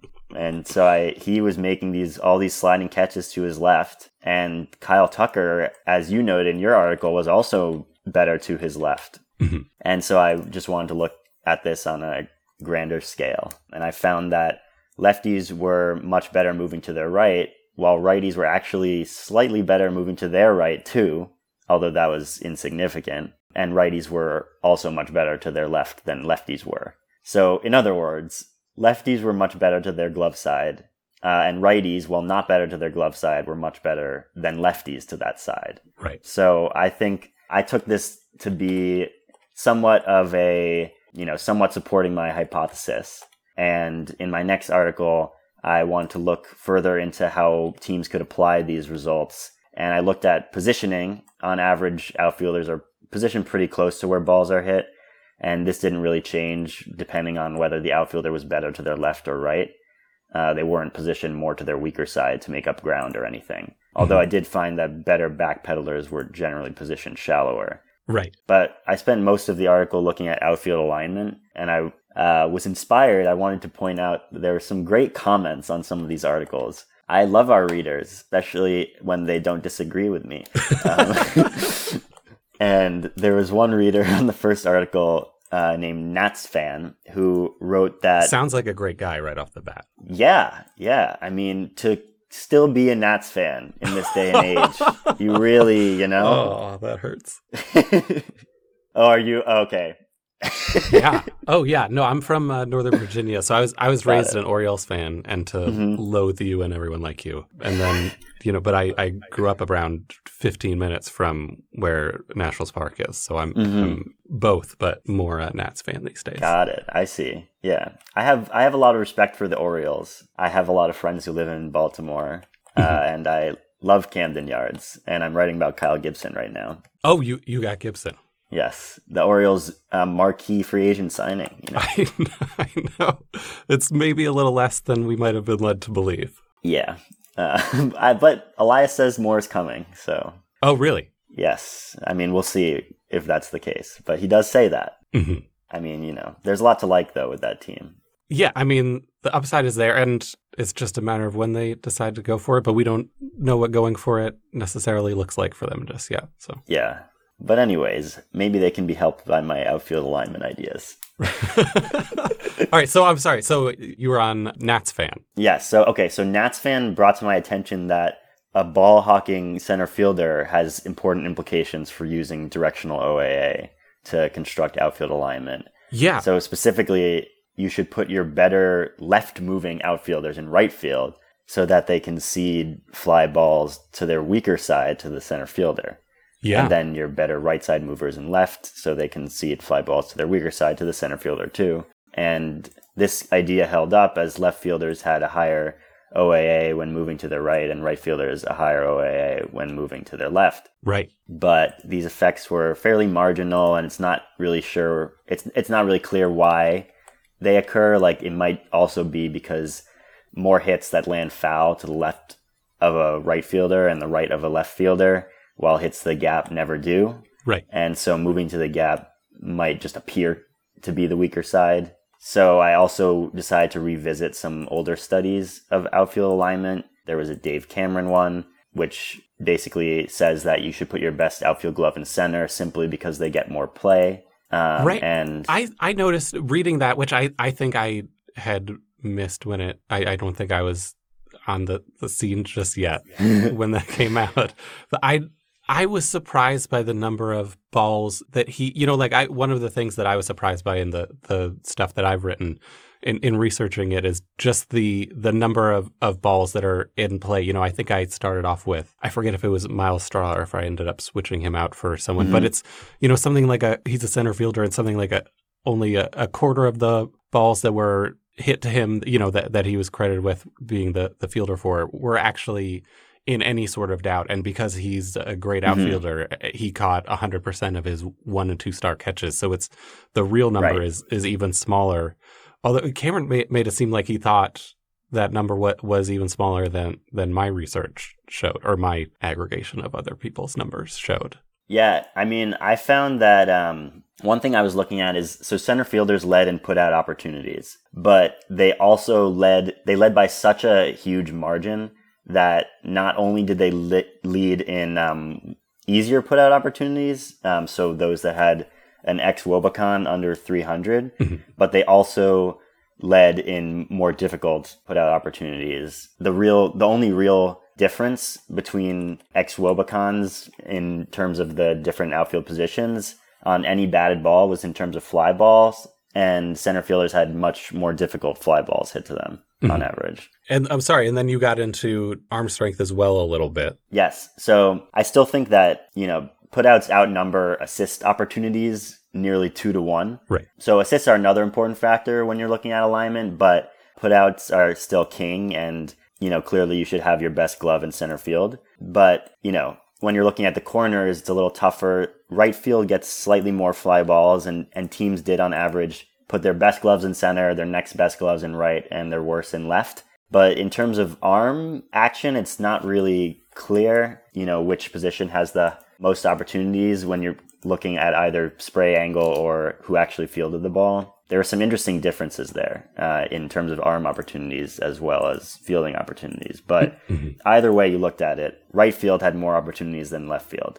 But then it turned out that teams didn't necessarily put their best arm in right field or, you know, by the, by the metrics that I, um, the rate metric that I tried to come up with because I, I- don't have access. Yeah. I'm familiar with that that struggle. I, I've tested, I don't know, five or six different ones at this point. Yeah, yeah. I included a couple different ones based on number of opportunities. Right. But either way, they didn't put their best arms in right. And sometimes left the arms in left were better than the ones in right. But something interesting that I did find is so maybe teams aren't looking at the best overall arm when they're deciding who should play each corner, but they're just looking at handedness because left fielders had much better arm ratings from left field and right right-handed fielders had much better arm ratings from right field. That's interesting. Yeah, and I, I theorize that it was had something to do with the angle at which they throw the ball. Like maybe it's easier to field and, and transfer if you're a righty from from right field.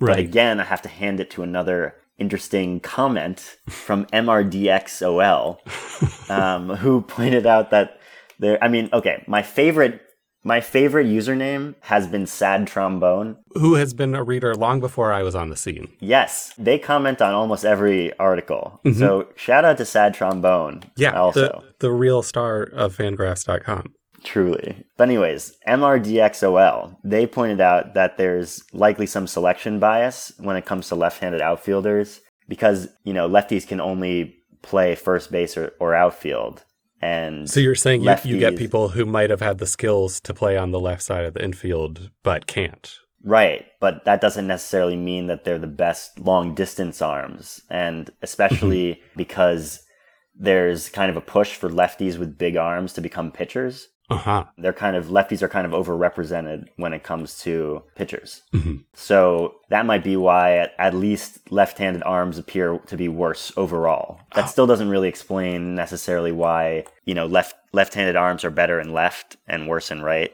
and vice versa for righties, but it's definitely something interesting to consider. That is, yeah, Mr. DXOL. Really, that's I'm I'm really thinking about that. That's a good point. Yes. And it also made me think about something else, which is this conspiracy theory I have. And I don't I don't know that it's this kind of podcast, but I've only been on once before. So yeah, me neither. So this may be cut, but um, I think in in some ways, based on my psychology background, human beings are kind of not necessarily wired to be lefties. And obviously, there's nothing wrong with being left-handed, and I don't think that people should be attacked for preferring to use their left hand. Like my dad is a lefty, and when he was in first grade, his teacher kicked him out of class because she thought he had the devil in him. those stories make me really sad. Not to mention the word sinister. Right. I was about to say that. I, I- took by Latin the- by high the way- school, so Yeah, me too.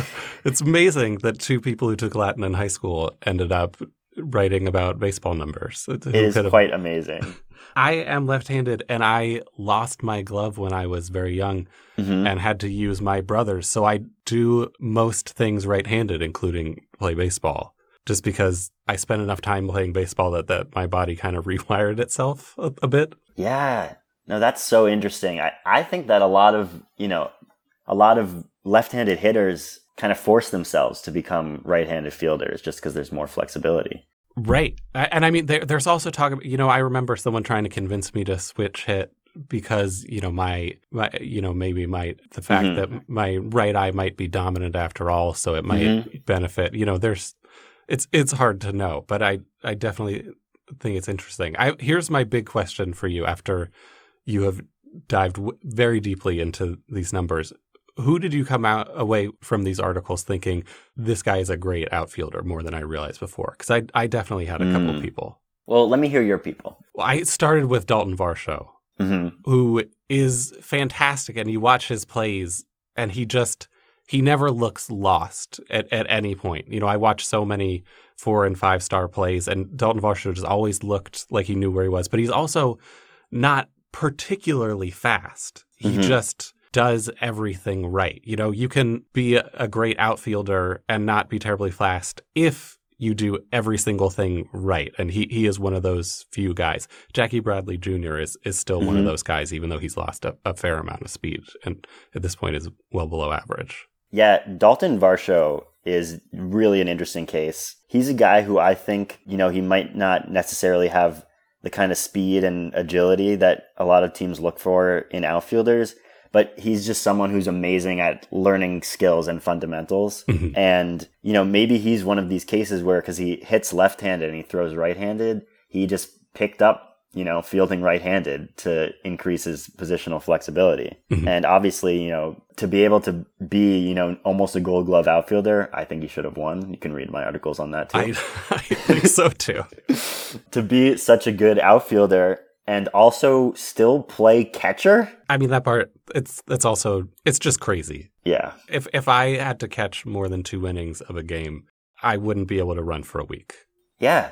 Yeah. So this this is a guy who is tremendous at picking up skills. Mhm. And yeah, I think Jackie Bradley is he another one of those guys who hits left-handed and feels right-handed? Oh, I don't remember offhand. Okay, it looks like he is. Yes. but he's also got a lot of speed. Or This, I mean, you're you're going to write about this at some point, right? I should. I totally should. I've been thinking about writing like back to the whole Joey Gallo thing that started this. I wanted to look at specifically players who who played multiple positions, let alone multiple outfield positions, and kind of look at, you know, characteristics that improve their ability to do so at multiple positions. I imagine speed is one of them, but there's something like special about Dalton Varsho and his ability to pick up skills, I think, which is actually that's something like skill learning is something that I also studied in cognitive science, so I'm definitely interested in in looking at that. I, you know, and and ways that players are training nowadays to enhance their ability to retain and learn skills, um, like Driveline and all of that good stuff. Mhm. Do you want we we should close out in a couple minutes. Do you want to talk a little more before we go about your cognitive sci background and and how that, you know, makes its way into baseball? Absolutely, yeah. Yeah. So I think that the whole kind of enterprise of Moneyball was to have a scientific approach to baseball. And that's kind of what Sandy Alderson always preached.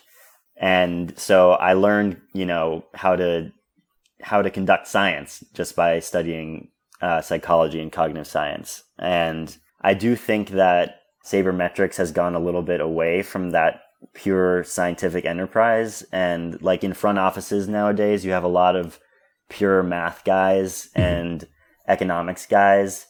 And I think behavioral economics gives us some interesting clues to how we might approach the next frontier of baseball analytics because behavioral economics looked at economics and said that we have these very broad models that are ignoring individual differences like you know for example in who's better at learning and picking up skills Mhm. And, you know, we have all these pure econ guys now in front offices. And I think there's, there are some holes there. So, Right. And none of this matters if you can't communicate it in a way that makes sense to the people who are hearing you. Absolutely. Yeah. So psychology is all about that and writing is all about that. And so that's kind of my goal ultimately is to be able to find some interesting holes to fill in baseball and communicate effectively about them. And yeah, I mean, so far I've been looking at things like what I call swing mirroring, which is basically how the previous batter influences the next batter's uh, swing behavior. Like after a home run, the next batter might be more inclined to swing at the first pitch. That's really interesting. The same way the crowd is primed to cheer for a medium fly ball after a home run. Yes, absolutely. Yeah, same kind of thing. It's priming and what's called informational and normative influence. And yeah, I hope to have something out about that soon. There's some, I wrote some about that at Pitcher List. I also uh, have this, I wrote a thesis this year in cognitive science where I built a neural network that, Yes. yes Okay, I, I want to hear more about it. I, I only know the the five word summary. Yes. so basically, the neural network looks at this noisy uh, trajectory information and uses it to predict at each step of the trajectory the ultimate location and speed of a, of a pitch. And so there were some interesting implications basically on on the results. So I looked at kind of like the errors the model made and I looked at by pitcher and I compared the errors to swinging strike rates and O swing rates and other measures of deception. okay. And there are a few versions of the model that I used, but basically the ones that the, the version of the model that was most similar to these actual measures of deception was one that indicated basically batters try to make their swing decisions 150 milliseconds before pitch arrival.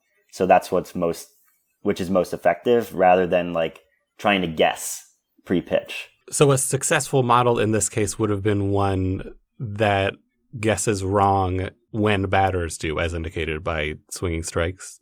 Yeah, so that was that was one thing I was looking for Mhm. was which model version of the model is closest to actual hitters.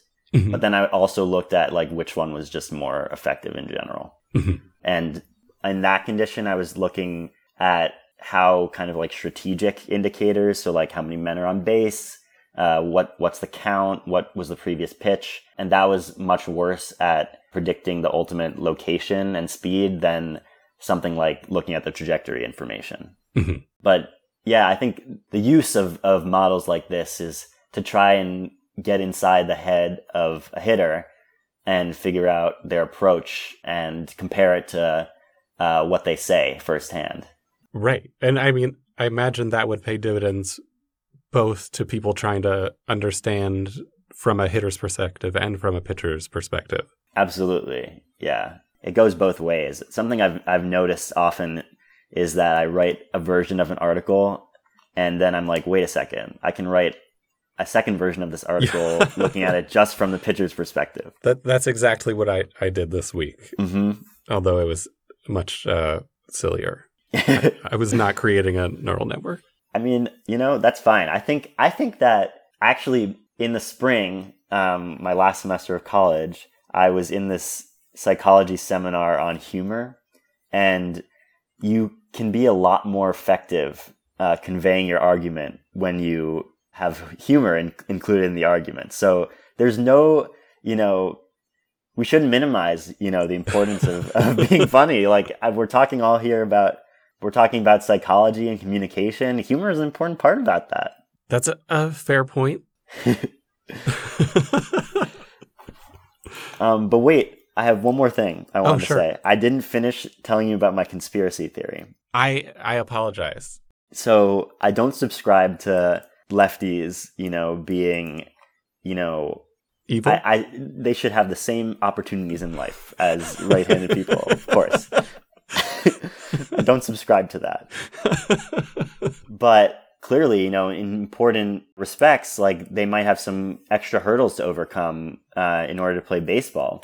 And, you know, we should continue to try and find out, you know, why is it that somebody like Dalton Varsho is, is able to learn these extra skills? And because, so a reason that I have this kind of conspiracy theory that, like, you know, not only are there practical hurdles, like uh, you know, lefties have a harder time playing infield positions. Mm-hmm. But there's also this wiring in your brain sometimes that gets mixed up, which is, you know, one example of this is that I've noticed anecdotally, and I think there is a study out there on this, but don't quote me on that. Lefties typically have worse handwriting because your language center is on the left side of your brain, which controls the right side of your body. So basically, there has to be like cross hemispherical activity when lefties write, but not when righties do. Interesting. And, yeah, and, and when you're learning a skill, you know, obviously there's a lot of communication involved and there's a lot of language involved. So maybe something similar is going on that causes lefties on average to be worse fielders if they're choosing to field left-handed. Mm-hmm. But, you know, they might get away with this on the other hand with the bat because the majority of pitchers are righties and they have a distinct advantage against them. Well, right, but would you I, I want to push back a little because I feel like mm-hmm. while you might field, you know, the ball ends up in your glove hand, there's a lot more going on than than just the yeah. you know actual manual part of catching it, and and most of that is is a full body. So, or, but are yes. we we just talking about which hemisphere of your brain is is dominant? Yeah, yeah. I that's that's basically what I'm talking about. Um, mm-hmm. But also, I hear you, and I think even you know if you're a lefty naturally and you choose to play the outfield right-handed, there might be some other considerations like maybe you prefer to take your first step with your left leg because that's mm-hmm. your dominant leg. Fielding is definitely a whole body experience. And this is even my, you know, my deep dives into outfield defense are oversimplifications because anytime you build a model, it's an oversimplification, which is right. back to my point, which is that we need more psychology in baseball. And more psychologists, presumably. Yeah. All right. Well, I guess we should end here. It was, you know, nice to have you on the podcast. It was also just nice to get to to chat with you. You know, I have really been enjoying your work, so it's fun to hear you talk about where you come from and you know where where your ideas come from. Absolutely. Thank you. I've been enjoying your work too. It's been a pleasure and maybe I can drag you to a Yankees game at some point. I would love to go to a Yankees game. I used to live in, in Queens, so I was right by. Mm-hmm. I, I, was pretty close to, to Flushing, but but now I, am closer to uh, the Cyclone, so that that's the, uh-huh. the, lion's share of my my experience. I'm very sad they they just lost Keyshawn Askew because I was mm. very excited to see him. Yes, that was uh, Brooks Raley. Yes. Yeah, I, I'm curious how New York fans will welcome him. Yeah, I don't know. I mean, the Mets have had an interesting offseason. Yeah, I I spent my morning writing about uh, Jose Quintana, and they, uh-huh. they're going to have a a, old. a a staff, yeah, a very old around my age, so extremely old. They better use David Peterson as their fifth starter, though. He is a baby. He's just 27. He's probably going to start to shave soon. Yes, He's my he's on my fantasy team. Oh, so. oh, well, okay. Well, there you go. also, I've been keeping tabs on him since the Yankees drafted Clarke Schmidt over him, you... which pissed me off. I'm not a huge like you know prospect hound or college baseball follower, mm-hmm. but I had a gut feeling in that draft. I was like, mm, guy coming off Tommy John versus a lefty who throws hard and gets ground balls. Like, mm-hmm. choose the lefty there. Mm-hmm you know, back to lefties again. Here we are. All right. Well, Alex, it was so great to talk to you. You too. And uh, everyone out there, thank you so much for listening to Fangraphs Audio. Thank you.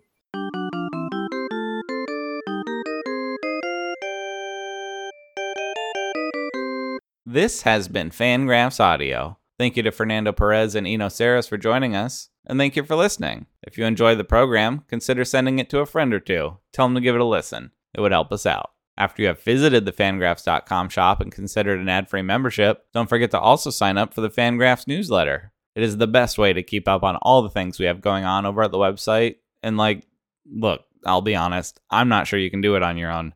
It's been a lot this week. The newsletter is free to your inbox and will help keep you in the loop of all the cool stuff we have going on. I highly recommend it. Thanks for listening to the podcast. We hope your favorite team made a splash this week. Have a good one, and we'll talk to you next time.